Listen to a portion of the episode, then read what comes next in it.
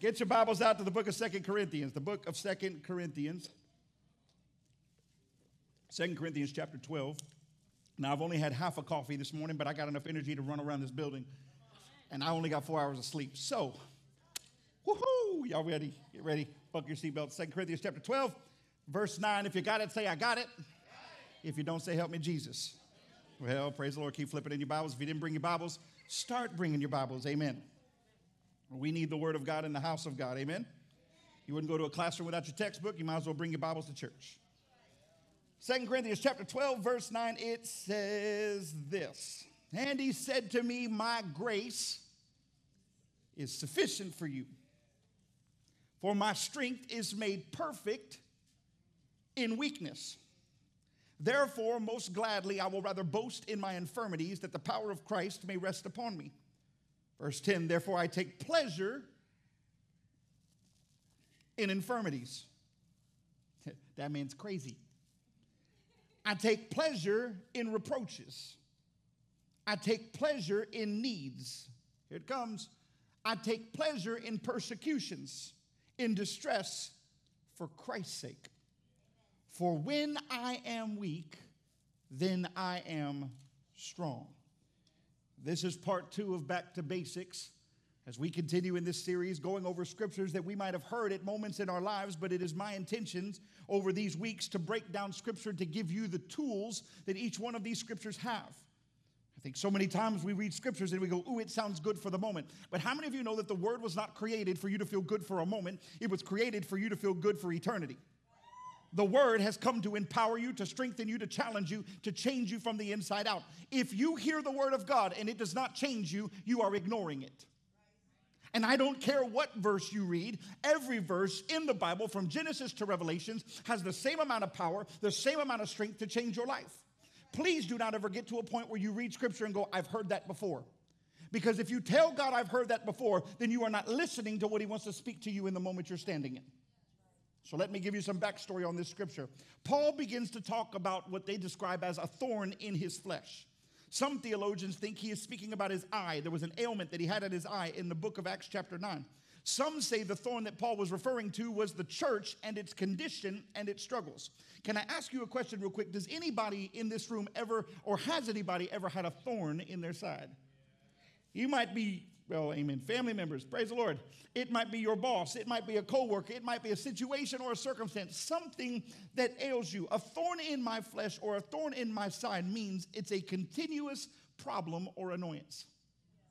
Anybody have it as? Good. You're supposed to. Well, Pastor, I just want it to go. Uh uh Watch, because by the time you understand the power of the thorn, you'll understand what God's wanting to do in your life. This morning, this scripture is going to show you how to get through, overcome, and find victory and freedom in the midst of your thorn. So let's go back into verse 9 because I want to break this down for you this morning. In verse 9, in the very first portion of that scripture, it says, And he said to me. If you underline in your Bibles, I would encourage you to underline he said. Now, there's a many of scriptures in the Bible that says he said. This is not talking about your friends saying it. This is not talking about your friends on Facebook saying it. This is not talking about your mom and daddy saying it. This is not talking about your grandparents saying it or your great grandparents saying it. We're talking about God Himself. He said. How many of you in this room have a He said? Mm, three of you. I'm so glad I'm in the right room this morning. Okay, let, let, me, let me rewind for a second. Get your Bibles. Watch. Get your Bibles. Hoist them real high. Hold them up. Okay, now I'm going to ask again. How many of you have a he said? Now, see, this is the difference. Uh, well, no, I needed a personal word. No, you have a word. Why do you need a personal word? This is full of personal words. So when you say, Pastor God, I don't have a he said, he's asking for who has a he said. I don't have one. All you got to do is grab your Bible. I got a he said. And this is my he said. And I get to live in he said. But for some reason, we're always worried about God trying to fix one moment rather than fixing us completely. What a definitive statement in this moment where he says, He said. He said. How many things has God said in His Word or spoken to us in a moment of prayer that we doubted? Well, I told you, watch this, watch this. You ever had somebody promise to do something or tell you they're going to do it, but you had no hope that they would follow through with it? Can I tell you how many believers in the church do the same thing with God? God, I know you said it, but I need to see you do it. Now, we're talking about the creator of the heavens and the earth. We're talking about the one that slung everything into nothing and created everything. We're talking the one who breathed life into your body, counted the very hairs on your head, the one who gave you salvation, freed you from your sin, gave you eternal life. And yet, sometimes when we pray, we have a tendency to forget what he said. We have a tendency to say, God, I hope you'll do it, but I don't know if you'll do it. Because really, what it is is that we don't trust God, we hope in God. And here's the truth of it when you're in sin, you hope in God. When you're in the world, you hope in God because your hope is that grace and mercy will come and find you. But once you find grace and mercy, now you have to transfer from hope to faith. Faith says that no matter what, if He said it, I believe it. Somebody used to say it. He said it, that settles it, it's done. He said it, that settles it, it's done. But we've got to get to the point that every time we read in Scripture, when He says, He said, Shh, be quiet. Everything's about to come out is truth. Everything I'm about to read is mine. Everything that's about to be said is belongs to me because he said it. It is time that you and I live in the he said it. And if he said it, that settles it. So he goes, and he said, My grace. Mm. Now I'm going to have to sit here for a minute because I need to bring some correction to the church as a whole. This word, grace. The Greek word used here is called charis. It refers to Christ's power to help someone endure a hardship, be strengthened when struggling physically, mentally, or spiritually, or experience what? Forgiveness. Unfortunately, we have turned grace into the movement of salvation. Hmm. The Bible says his grace is sufficient. It says we're saved by grace. But the problem is, is that we have traded grace for repentance. We have a grace heart rather than a repentant heart. In other words, what we're telling God is, God, you know my heart. I can just come back to you. You'll keep forgiving me. You'll keep giving in. I can just go back and sin and run back in and go back and sin and run back in. I don't know if you read your Bible, but the Bible says that those who continue to do that, He'll let them go back to what they call a reprobate mind. The Bible even says that He'll remove His hand of anointing from you because He's not going to be played with. Now, I understand that's not popular teaching in the church anymore because everybody wants to hear about the good hand of the right hand of fellowship, the joy of the Lord, the peace of God. We want to hear about all the great things, but we don't want to hear that God says, listen, I'm not going to be played. I'm not going to be joked around and tugged around, and I'm not a monkey that does tricks for you. I am God of everything and in me you will trust me and you will walk with me. So when my grace is sufficient, it is to pull you out of a struggle so that you can walk in the fullness of what I have for you. It is not for you to keep running back to because you, can, you refuse to get your life right. He said, My grace. Can I just read this to you one more time? It refers to Christ's power to help someone endure a hardship. Be strengthened when struggling physically, mentally, or spiritually, or experience forgiveness. Here's the problem we don't like forgiveness, we like sin. The only reason the church needs so much grace is because we refuse to separate from sin. So we have become a grace oriented body of believers because we choose sin over a Savior. God said, I saved you from sin. Why do you keep? But God, you said your grace is sufficient for the dummy that was still in sin, but I took you out. Why'd you go back? I rescued you. I saved you. Why do you keep jumping in the water and saying, I'm drowning? That's your choice at this point. What do you want from me? My grace is sufficient for those who are dying and receive my grace. But you didn't receive my grace. You took it to get out of your troubles and then discarded it and went back to your old ways. Grace is unmerited favor, not unmerited excuses. Grace is unmerited favor, not unmerited excuses. I've said it a thousand and one times. The church today is cultured to say, but God knows my heart. Yes, He does. And sometimes He is not pleased with what we do. But yet we live in this space. Well, I can just keep coming back. I can just keep coming back. Let me, let me, let me say this to you. I'm going to bust a bubble real quick. And for all those watching, those of you in the room, there is no such thing as once saved, always saved. Okay, I'm going to prove it to you. Right, right here comes. Pastor, yes, it is. If I get saved when I'm three, I'm saved forever. Lies. Lies. I'm going to prove it to you. If you're on a cruise ship tomorrow, right? Most of us wouldn't be, but if you were, you're on a cruise ship tomorrow and you fall overboard, and the team rescues you. They save you out of the water. Are you saved? You're saved, right? You've been saved, right? If you jump back in the water, are you still saved?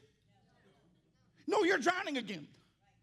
But I'm saved See, that's the problem in the church today, is that we think because we did it one time that we're, we're privy to not falling back into that stuff or that we can't go back. No, you can go and God will permit you to do it. God will say, listen, I love you, but I can't fight you. I will fight for you, but I will not fight against you. You are free to do. You have free will. But we have translated grace because we are better at excuses than commitment. We don't commit to God, we commit to the church. We commit to the feel good on Sundays. We need a good sermon, a good worship so that we can feel good about our churchdom. What do you do? Are you a Christian? Oh, I'm a Christian. I go to church on Sundays. Yeah, but you cuss like a sailor on Mondays. You do something, but God, your grace is sufficient. Yes, it is always sufficient. And my mercies are new every morning. But my God, what would your life be if you didn't need grace and mercy? What would your life be if you finally just depended on me? What if we actually believed what my word said instead of having to rewrite scripture to fit your narrative of your sinful ways? What if just maybe you chose me over everything else? My grace. God in His grace gives us what we do not deserve, and in his mercy, he does not give us what we do deserve. Or God's grace should enable us to rise above our circumstances, overcome our struggles, and walk in his forgiveness. God's grace is what gives you the push. It is not the thing that brings you home. His grace is sufficient to carry you, but salvation and repentance causes you to come home. Stop intertwining the two salvation and repentance. Repentance is not a one day thing, it is a lifestyle. It is a daily. It is a daily. God, whatever is in me, get it out. Whatever's in me, get it out. Whatever's in me, whatever I allowed in my vessel, get it out. Whatever I looked at last night on television that I know you walked out of the room and I thought I was okay because I thought I was spiritually mature enough to handle it. God, whatever's in me, if it's not of you, take it out because I don't want anything to uh, cause me not to walk into that place you've called home. He says, My grace is sufficient for you. He said it's sufficient, not an excuse for poor behavior. Sometimes God does not meet the need by substitution. Uh, I'm sorry, sometimes God does meet the need by substitution, but other times he meets the need by transformation. He doesn't remove the affliction, but he gives us his grace so that the affliction works for us and not against us. How many of y'all have gone through some stuff? How many of you are going through some stuff right now? His grace is sufficient. His grace is the thing, is the rope that's lowered down into the ditch where you are to help you climb out. But you're still gonna have to climb, Jack. You're still gonna have to enact your legs. But, but Pastor, then you enact your arms. But Pastor, but Pastor, I'm tired. Seriously? God says, I'm gonna come to you and I'm gonna give you strength to come out of it. Can, can I just say this to you? I, I just, I see this so strong. We use God's grace to get us out without the effort of crawling out. God, bring your grace. God, get right up under this leg right here and push me. God, God, God, you're not pushing. God, we're still stuck. Why aren't you doing your job? Because God's job is not to push you out, His job was to pull you out. Pushing means you rely only on Him, pulling means that you're in the fight with Him. We've mistranslated this for so long. He says, My grace is sufficient for you. Listen, the test and trial will always be there, but so will His grace. It is adequate, it is complete, it is more than enough. But you have to stop trying to fulfill or to fill your moments with something other than His grace. Get rid of opinions. Get rid of your stinking thinking. Get rid of your excuses. Walk in His grace. It's more than enough. He said, My grace is sufficient for you. Now, I've thought about this, and I said this a few minutes ago, but I really want you to let this sink into your head. What if you lived a life that did not need grace? I've had this thought over the years in my walk with God. What if I actually lived a godly life that did not require me to ever touch his grace. Do you understand what that lifestyle would look like? Do you understand the commitment that it would take to pull that off? Do you understand the trust that would be required out of me as a believer to walk daily in that? To wake up in the morning and go, God, I don't need your grace because I'm already there. And I don't mean I've already arrived, I mean I'm already walking with you. I don't need you to come and get me out. I already know you did it. I trust you. I'm fulfilled by you. I'm strengthened by you. When my body wakes up and it's not in line, I still cling to the cross. I still walk, a whole, walk over and grab the hold of your, the hem of your garment and know that if just one touch, I can be completely restored. I trust you in all things, no matter what the circumstances are. Grace is to get you out. Grace is not so you can keep running back to it. You are saved by grace. You are saved by grace. If you have to keep relying on grace, then you're not saved. Let it sit, let it rest. If you have to keep relying on grace, then you have not allowed God to save you yet. Grace comes in and pulls you. Grace doesn't leave you where you are so you can keep wallowing in it. He says, My grace is sufficient for you. And he goes on, he says, For my strength is made perfect in weakness. Now, every man in the room goes, Uh uh-uh. uh. i am not weak. Let, let me help you out with something real quick. I'm going to say this to you. You're all going to get mad at me. It's okay. Get over it. Men, women, I don't care. Children, teenagers, I don't care. You're weenies. You're wimps. You're not strong. I have other words, but I can't use them.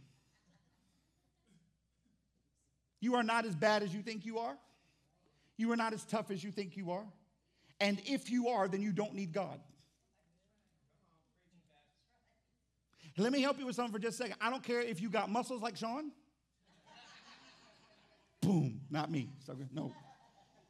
I don't care if you're skinny and trim or big and bubbly.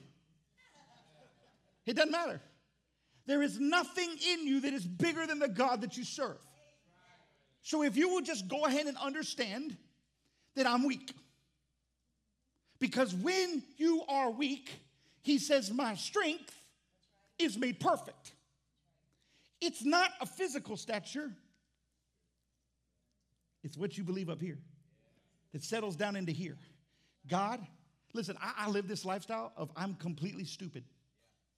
Pastor, you're not stupid. I can hear some of y'all, Pastor, don't say that about yourself. There's power in your words. No, I'm completely ignorant. Let me tell you why I'm completely ignorant because God is way smarter than me. So that when I walk into his presence and I walk into my time with him, I am a blank slate ready to listen and grow rather than walking in going, God, what's that? And God, why are you doing that? And God, I don't like that. And God, you need to do this. And God, if it was me, if I was God, I'd have done it this way. As opposed to walking in going, I don't care, whatever you want to do. I'm ready to ride the ride. I'm ready to enjoy this moment. God, I am stupid. Listen, I've been reading your word for a long time, and there are still things I don't know yet. God, will you please keep talking to me because I need more out of you. I want to grow. I want to feed. I want. I don't want man. How many of y'all ever been spiritually hungry? Mm. Mm. Some of you like, no, I'm never spiritually hungry. Please, when we're done with this service, will you please write out your feeding plan so that I'm never spiritually hungry again because I want to do what you're doing. How many of y'all in this room have ever been spiritually hungry? Every hand should be like, that's me. And let me help you something. If you didn't raise your hand, that's because you're eating in places you ain't supposed to be eating. And calling it God. That's why we that's why we run to the television to watch services now instead of going back to the house of the Lord. When the Bible says, forsake not the gathering the brethren in one accord. Why? Because we grow in strength when we come to each other. We grow in strength and we stand in agreement with each other. We find strength when we come together, but nobody wants to come together anymore because we really don't believe his word. We just believe in church or the feeling of. I'm trying to be careful. He says, My strength is made perfect in weakness. God is not referring to your own strength, but his strength in you. Your weakness in moments provides the opportunity for God to show his power. How many of y'all want to see God's power? Then become a wussy. Some of y'all want, Pastor, I want to roar. I, I want to roar. I, you talk about roaring like lions. I want to roar. I want to be bold as a lion. Then you got to let him become the lion on the inside of you. Because most of us go to roar and sound like a bunch of whimpering kittens. Can I just tell you a quick story? The other night we were at the house and and and it's been a what, week and a half ago, maybe two weeks ago. I'm sitting in the in the living in the kitchen and I hear meow. hell has come to visit my house. I'm sorry for those of you like cats. I despise cats. So you know my terminology. I think cats guard the gates of hell. That's just me. Don't get mad at me. I'm just telling you why. Okay. Um, and, and, so so I'm sitting here. And I'm like, oh no, no, no, it's close. It's real close. I go outside in the garage. That sucker is tucked behind the hot water heater in my garage. I'm like, the devil's a liar. So I start coaxing the cat out. I'm, I'm standing in my, in my front driver going, meow, meow. The cat's like, hey. I'm like, meow, meow. I'm trying to find every version to make that cat come here. I don't know what I got to do, but you got to come out. So it starts coming. But I noticed it was like rubbing up on everything and scenting my garage. Then my, my daughter has a friend that we call her the cat lady because cats just are attracted to her. I don't know what it is. And um, so she came run out with my daughter, and the cat just runs right up to her. And I'm like, oh, great. So we're trying to do the nice thing. And I'm like, this looks like it's somebody's cat. We're trying to, you know, comfort. I'm, look, man, I'm, I'm really stepping out of my comfort zones, man. I'm like, whoo, God, help us. And so, like a dummy, I fed the cat.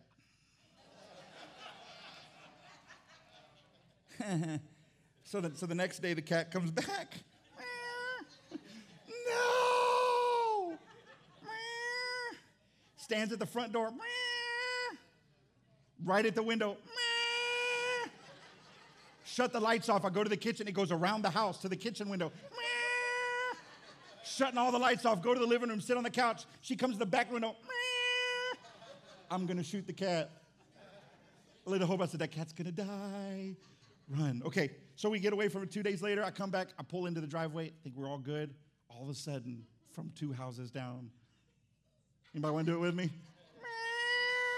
no! It won't go back. Okay, why did I tell that story? I still don't know why I tell you the story. I just need you to live my pain for a moment. But the truth be told is, is that we do that a lot with God. We do a lot of meowing. Instead of just trusting who He is in our lives. That cat needed me to be his answer or her answer or whatever it was. My daughter goes, It was a she, dad. It was a she. Okay. It, he, she needed me to be the one fulfill her. The truth be told is, is that she couldn't live unless someone tended to her. Neither can you. But you got to let him tend to you.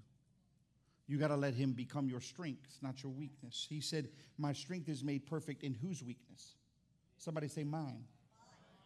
Say it's okay to be weak. Some of y'all had a problem with that one. I'm not saying that. We try to be strong in our own rights, in our own doings, in our own walks, but that's the problem. We're doing things on our own. We present ourselves strong instead of humbly coming before the throne of God. Stop coming to Him with your chest out, flexing your muscles, wearing an S on your chest, flexing your Bible skills or your longevity in a church seat. Don't come to Him with, God, I've been saved for 22 years but you sinned yesterday. See, here's the problem. We think that just because we've been in a church pew or we've been sitting inside of a church for since we were a kid. Listen, I cut my teeth in the church. And I ran like hell from the church. I did everything I shouldn't have done.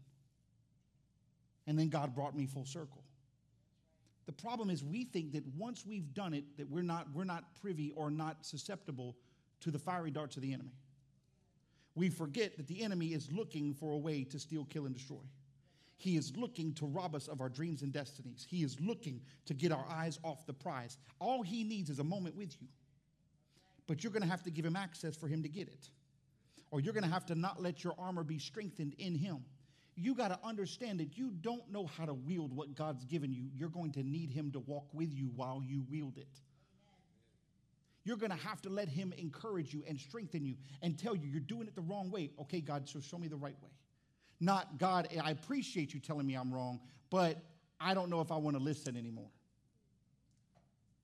It's like when God says, "Hey, that I'm done. You're done with that relationship." But but God, I need to keep that relationship. No, you need to let that go.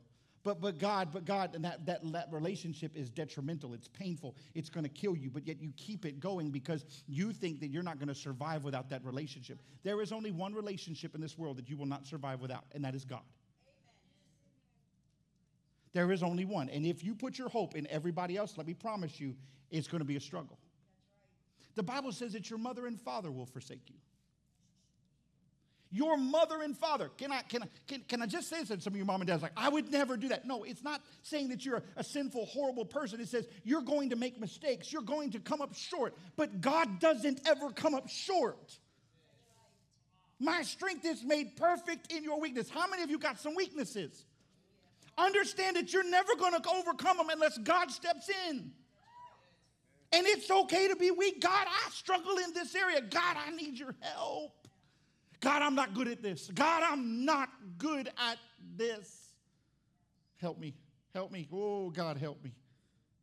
So many times we don't trust Him to be our help. We, don't, we want to come in and be strong. I'm not going to the altar. I don't want anybody to think that I've got a problem.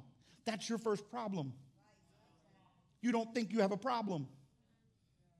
Why is it that we're so stuck in ourselves to say, no, look, I'm, I'm, look how great I am? You're not. He is. Greater is he that is in you than he that's in the world. Can I just say that one more time for you? Greater is he that's where? Somebody say, in me. In me. Stop looking at your neighbor going, God's great in them. I wonder why he's not great in me. And for you seasoned folk, let me help you with something real quick. God's not greater in you than it is in the one that got saved last week. He is the same yesterday, today, and forever. He changes not. I don't care how much knowledge you have. Do you have wisdom? Hmm. So many times we're chasing knowledge. We go, well, I know this, and I know that, and I know this, and I know that. But do you understand it? because if you understood it, you'd be like this. Wisdom keeps you quiet, knowledge makes you boisterous in your mouth. It makes you prideful. It makes you prideful. Don't seek knowledge, seek wisdom. What does God speak rather than what you want to interpret? So many people want to tell me where they are or what, they, what they're capable of. I know who I am. Then how come you're not fulfilling it? I know what God's called me to, so how many times does He have to tell you before you finally step out? Oh, you need another, you need another word from another preacher, another service, another conference, another this, another that. God's been talking to you for 15 years and you didn't want to listen. But, but Pastor, I just, I'm just not ready yet. So don't tell me you know. Don't even tell me you understand. Tell me you're just not ready to be obedient yet.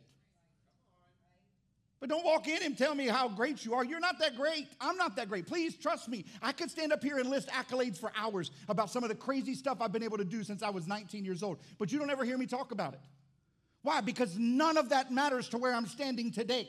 None of those moments matter to where I am right now. Yes, those were great seasons. Yes, I got to do things that most people never get to. Yes, I've been a lot of places and seen a lot of things, but this is the moment I'm existing in. This is where I reside. This is what I do. So let me just do it and let you see it.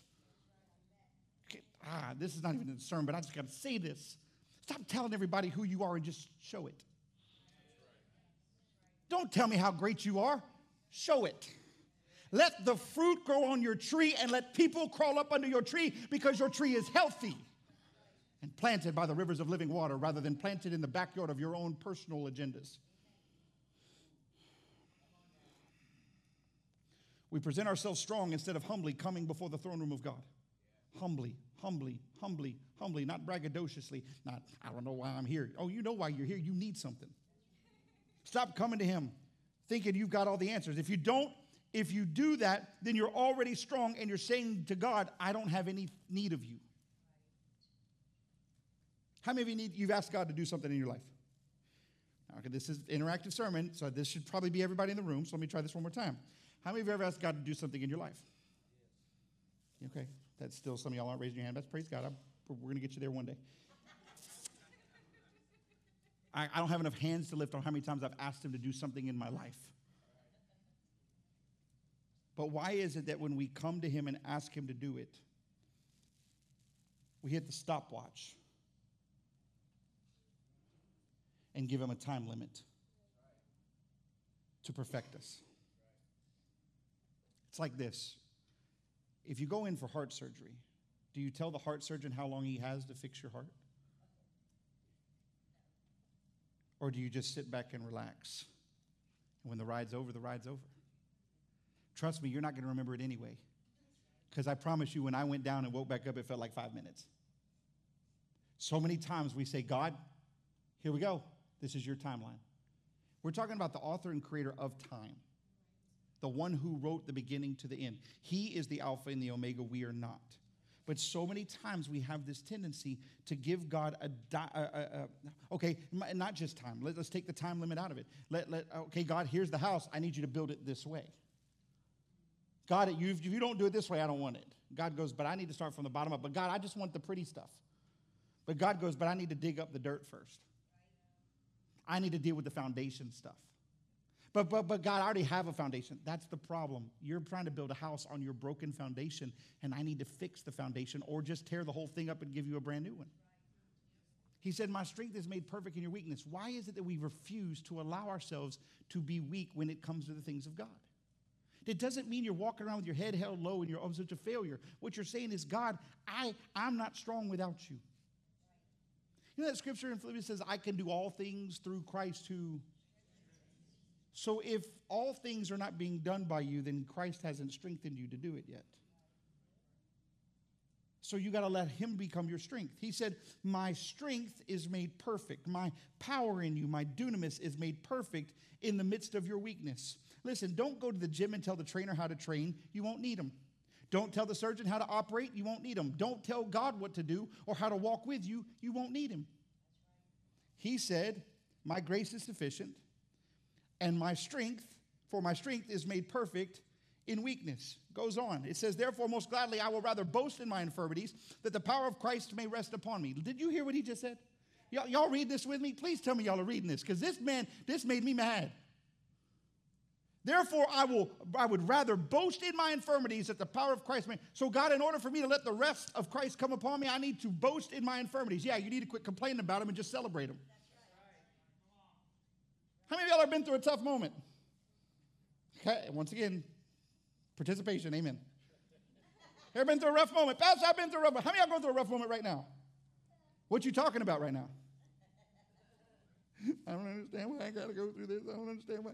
I just wish everything would change. I, am tired of waking up feeling this way. I don't understand why my heart's broken. I don't understand why my family's broken. I don't understand why my wife won't look at me the way she used to look at me. I don't understand why my marriage isn't working. I don't understand why my kids are all hellions. I don't understand.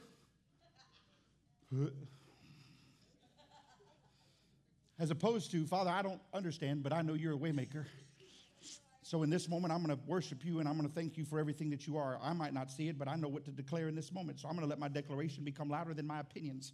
So, Father, I declare that my children are coming back to the cross. I declare that my marriage is whole. I declare that my finances are strengthened. I, declare that my home is in order. I declare, Father, I worship you. I thank you for the struggle because the struggle only leads me to a greater victory. Father, I thank you that this struggle is here because this struggle will be a stepping stone to my victory. Father, I'm going to shout from the rooftops, but you don't have to put me on the rooftop to shout because I'm going to shout now. I'm going to declare it now. I'm going to decree it now. I'm not going to wait for it to get better. I'm going to get better right now. Father, you're obviously letting me walk through this moment because you're trying to do something in my life. So instead of me running around going, why me? I'm going to say, God, what, Lord? What do you want from me. I'm willing to do it because I want to grow in you. I want to grow in your purpose and your power. Some of y'all are not catching this yet. God, ah, eh, listen, good God from Mount Zion, help us. I love when people go, man, I'm a, I'm a man or woman of God. Listen to what they say. It's like, God, could you tell your mouth to talk like what you say? Because, man, I'm waiting for it. I don't want you walking in a room going, oh, Pastor, are you okay? Okay, like this. Pastor, when you had your hard stuff, Pastor, I feel like that's an assignment of the enemy to kill you. Really? Sorry you feel that way. I didn't catch that memo.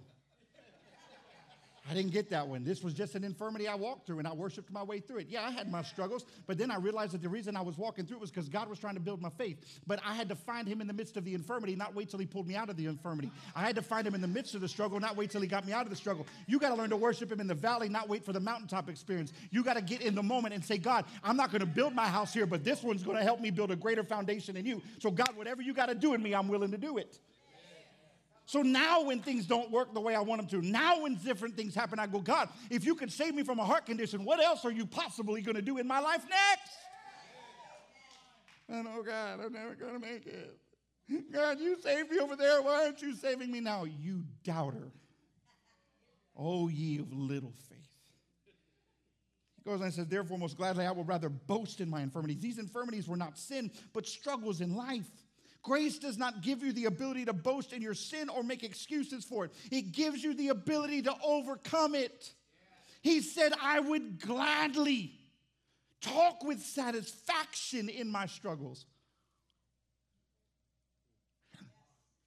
Stump your toe, and instead of cussing, praise the Lord. praise Him.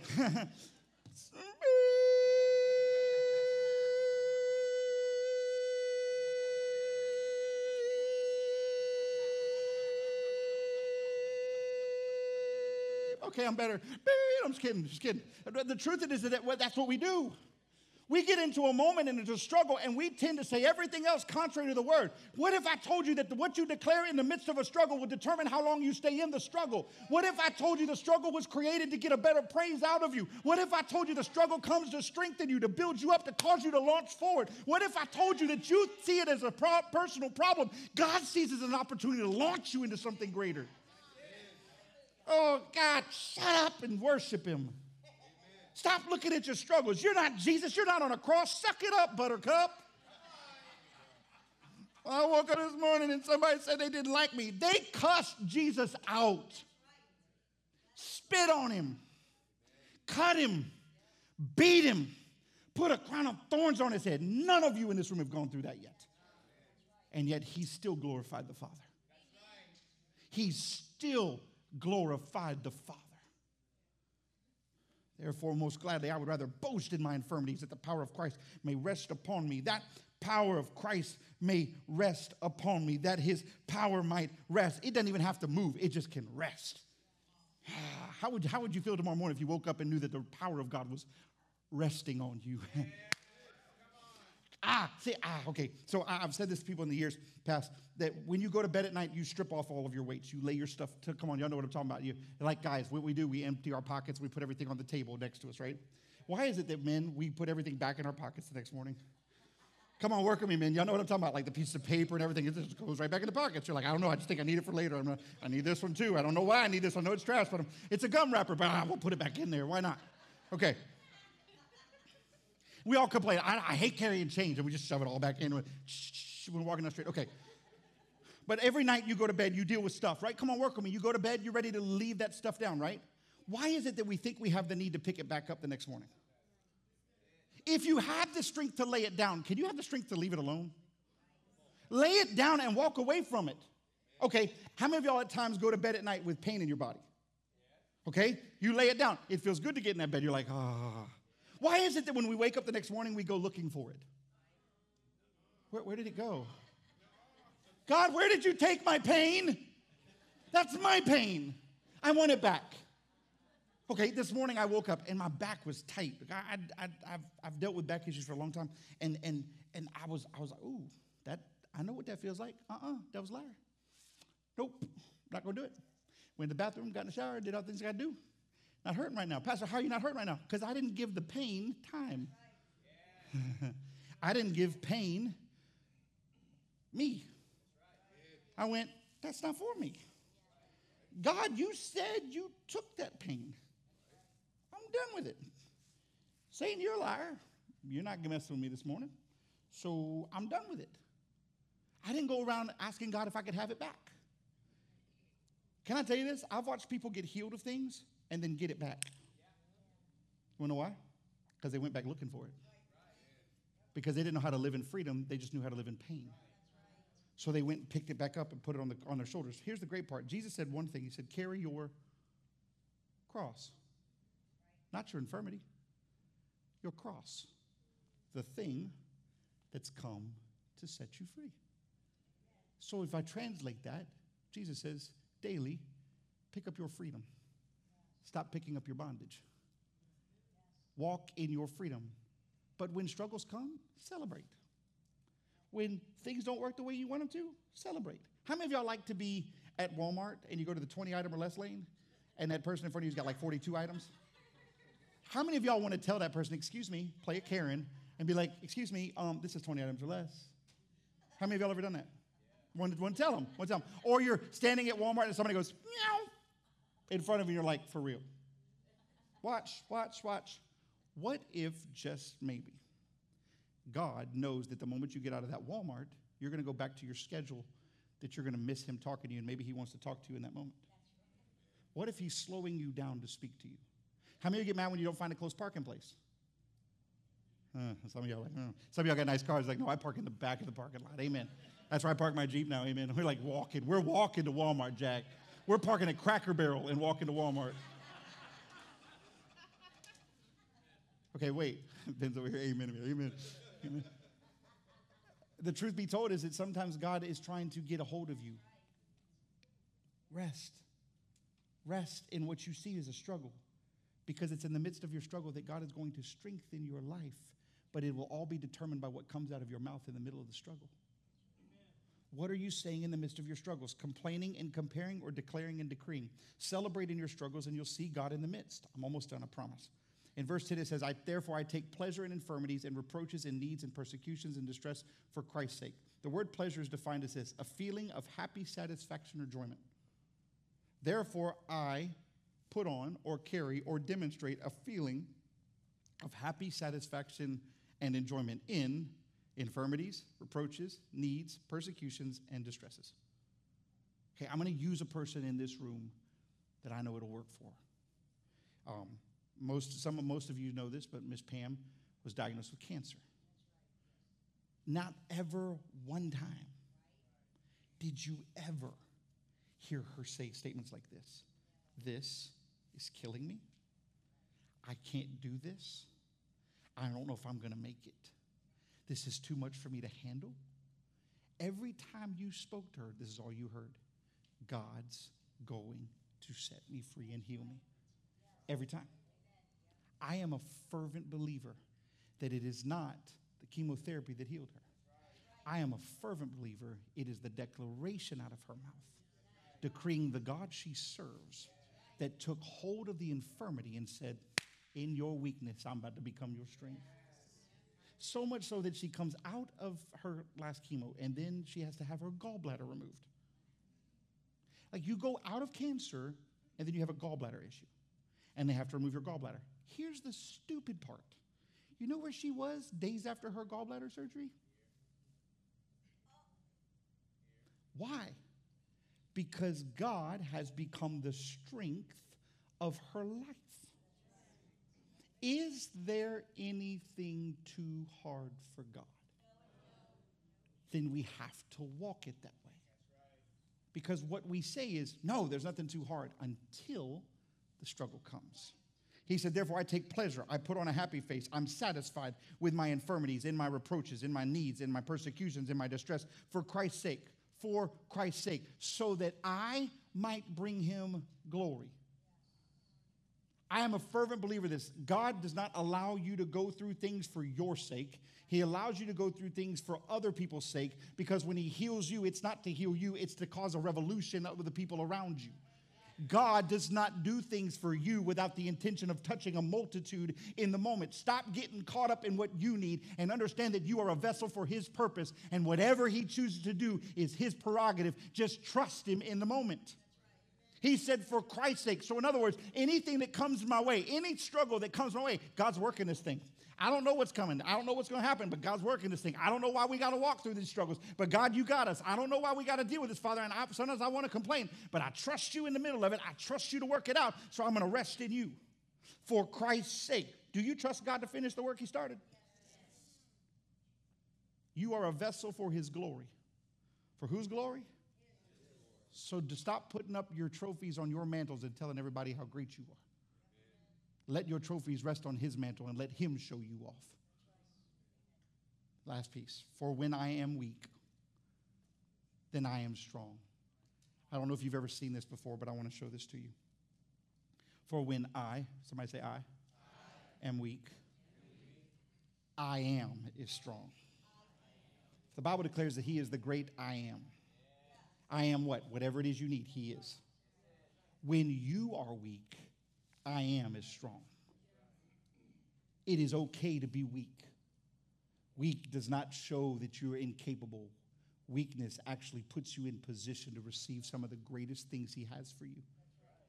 When I am weak, then I am is strong. I want to read this context to you one last time out of the message version because I think it'll drive the point home, and this is where we'll close.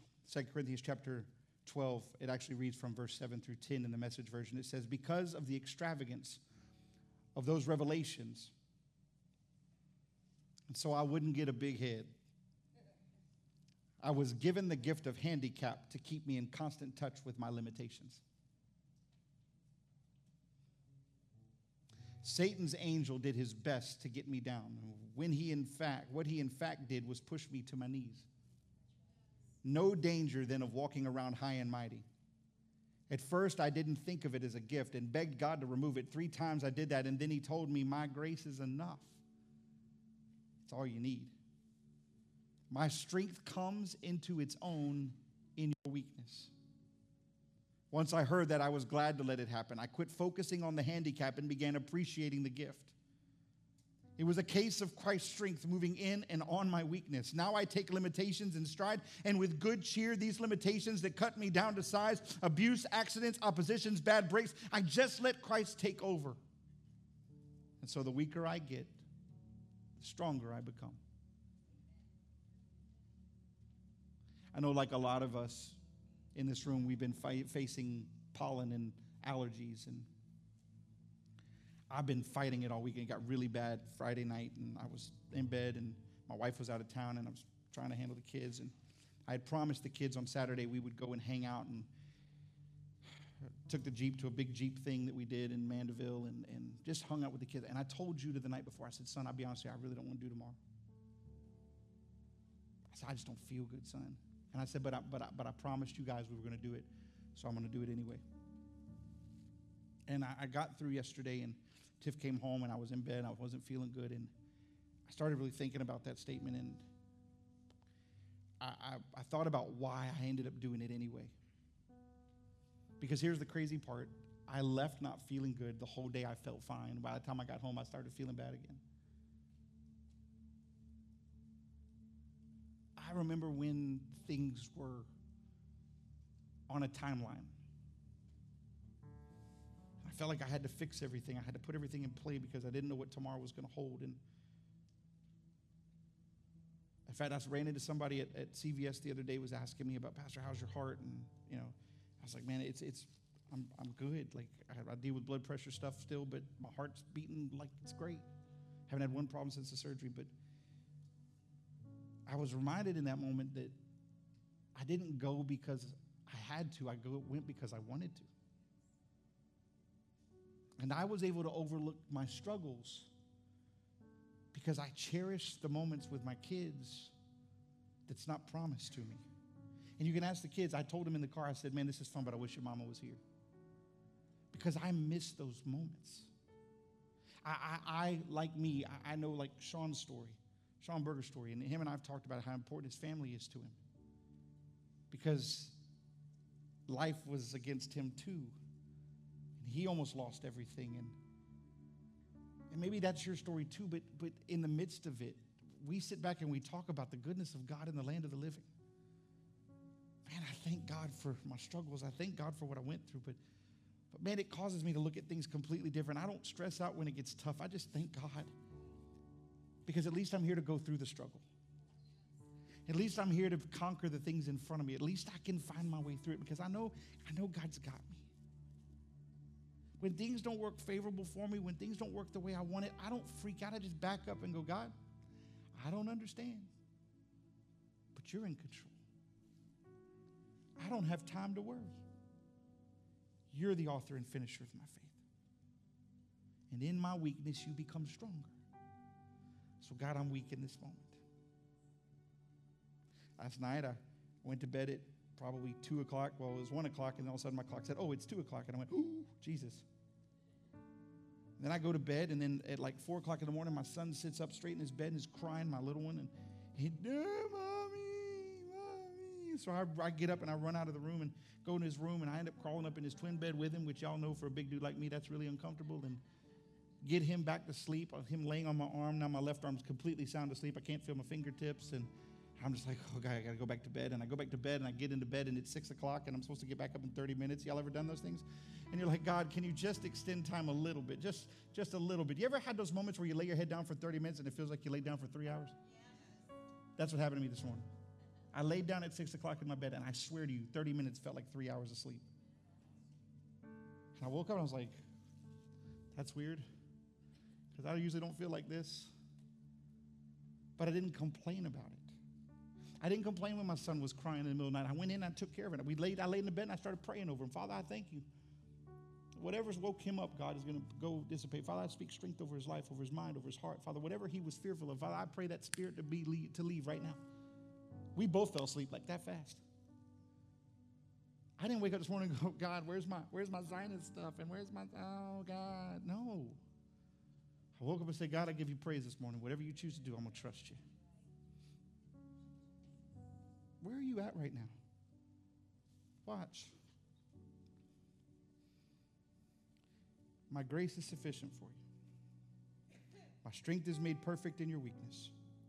Therefore, most gladly, I will rather boast in my infirmities that the power of Christ may rest upon me. Therefore, I take pleasure in infirmities and reproaches and needs and persecutions and distresses for Christ's sake. For when I am weak, then I am strong. It's okay to go through, but go through. Don't stay. Everybody stand to your feet.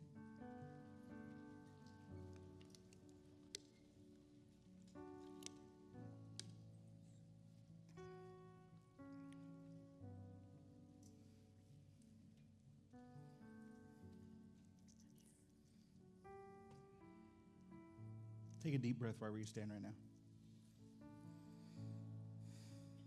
See, here's what happens. The moment church is over and then I get to the point of closing service, everybody's brain goes into the moment of what's next. Amen. Where am I going to eat? Amen. What am I going to try not to eat? Amen. But where are you're going to end up? Amen. Okay. Where you go into, I got to deal with my finances or I got to deal with work tomorrow morning. I got to stop. You're here.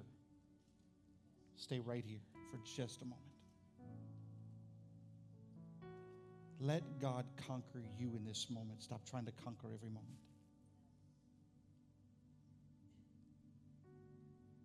I'm going to say this to you this morning. I came in and I'm, I'm working with the worship team right now, and we're moving forward. And they're, man, they did a great job this morning. And, and I'm so proud of this team, and, and I'm so excited to see what's to come. And I was back there, and of course, you know, I'm the pastor, and so I'm, I'm usually not in this role, and, and I'm doing this, I'm doing this, I'm doing this, I'm doing this. I'm, ah, my, my mind is frazzled. I'm running here and there. And Mr. Chris doesn't even know it, but he just looked at me and goes, Pastor, it's going to be okay.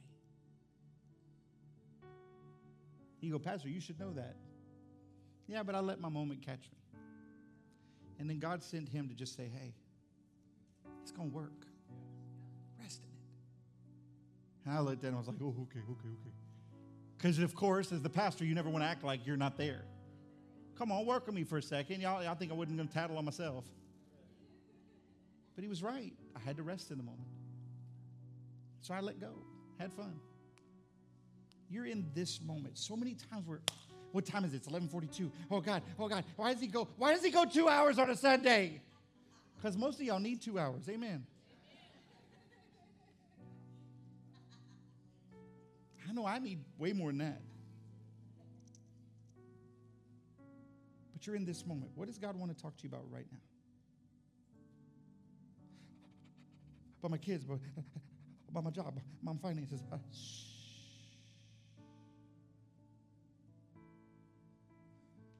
what does He want to speak to you right now? Right where you stand with every eye closed in this moment.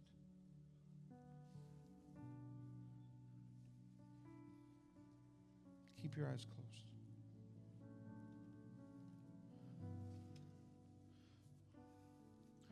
Most of you lack vision because you refuse to see what God sees.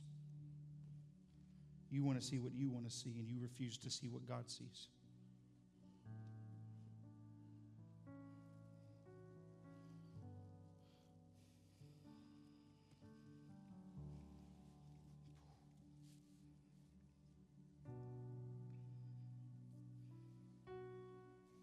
Anything contrary to the world, word is not what God sees.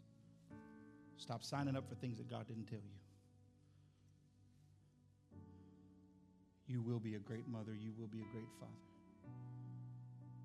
You will be a great husband. You will be a great wife. You shall succeed. You shall live and not die and declare the works of the Lord.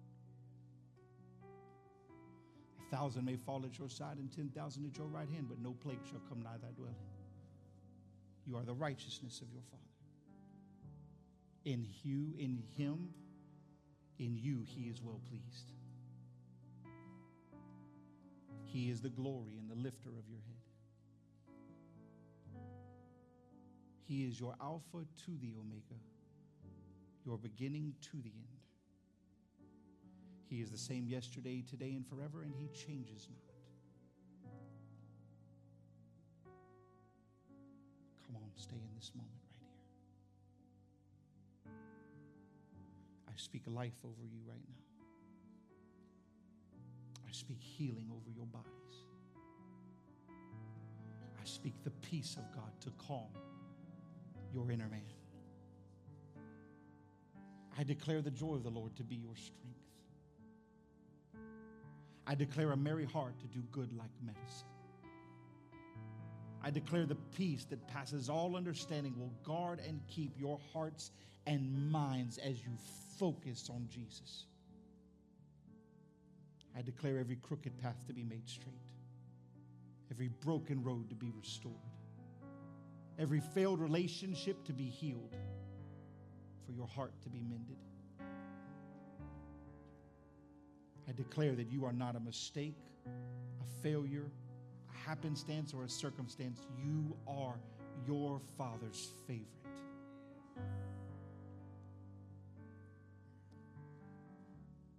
And He is well pleased with you. Look at me. Pastor, you're sitting down. Yep, because you needed to hear it. Stop looking for the word of the power moment.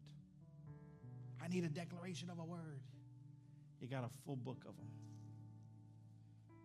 Let them feed you, let them strengthen you. It's good for my wife to go out of town sometimes because I realize how much I'm blessed, how much I cannot do without her.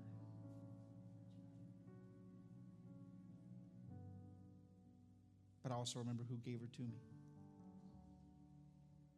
And in my worst moment, in my biggest struggles, when I was all alone, God said, If you trust me, I'll bring the right thing to you. And I sit down and do what I tell you. This is not to put a spotlight on her, but this is just to show you that even in my worst moments, God still was the strength of my life.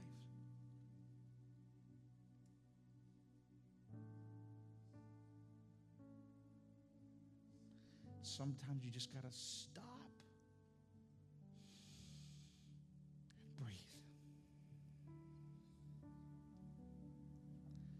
Breathe in what He has for you and exhale what's not from Him.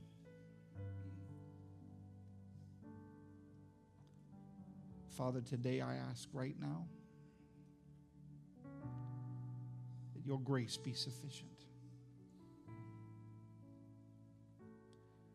and that your strength be made perfect in our weakness. That God, through every struggle, through every moment, we would find our celebration.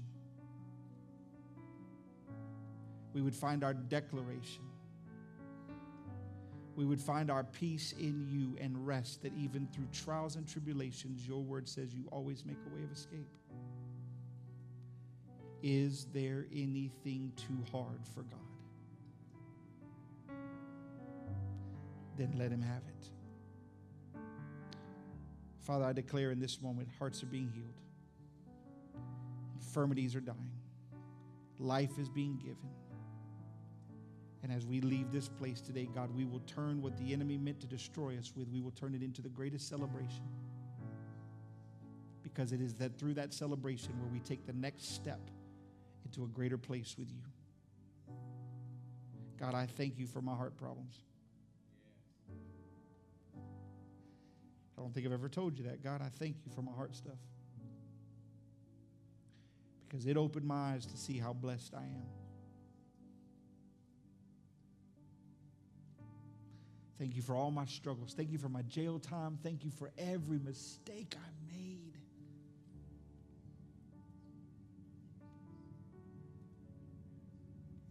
Thank you for being the strength of my life. Now, Father, as we leave this place today, God, I ask that you give us traveling mercies as we go home. Let your anointing be upon us. Let your strength be in us. Let us conquer the week ahead of us, God. Not because we're strong, but because you're strong in us. In our weakness, you become our strength. God, we need you to be the strength of our lives.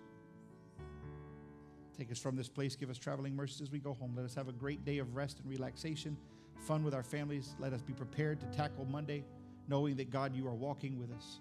I declare the angels of the Lord encamp round about us and go before us and come behind us. Father, it's going to be a great week. We thank you for it with expectation in our heart, declaration in our mouth, knowing that you are the one who brings us strength. In Jesus' mighty name we pray. Amen and amen.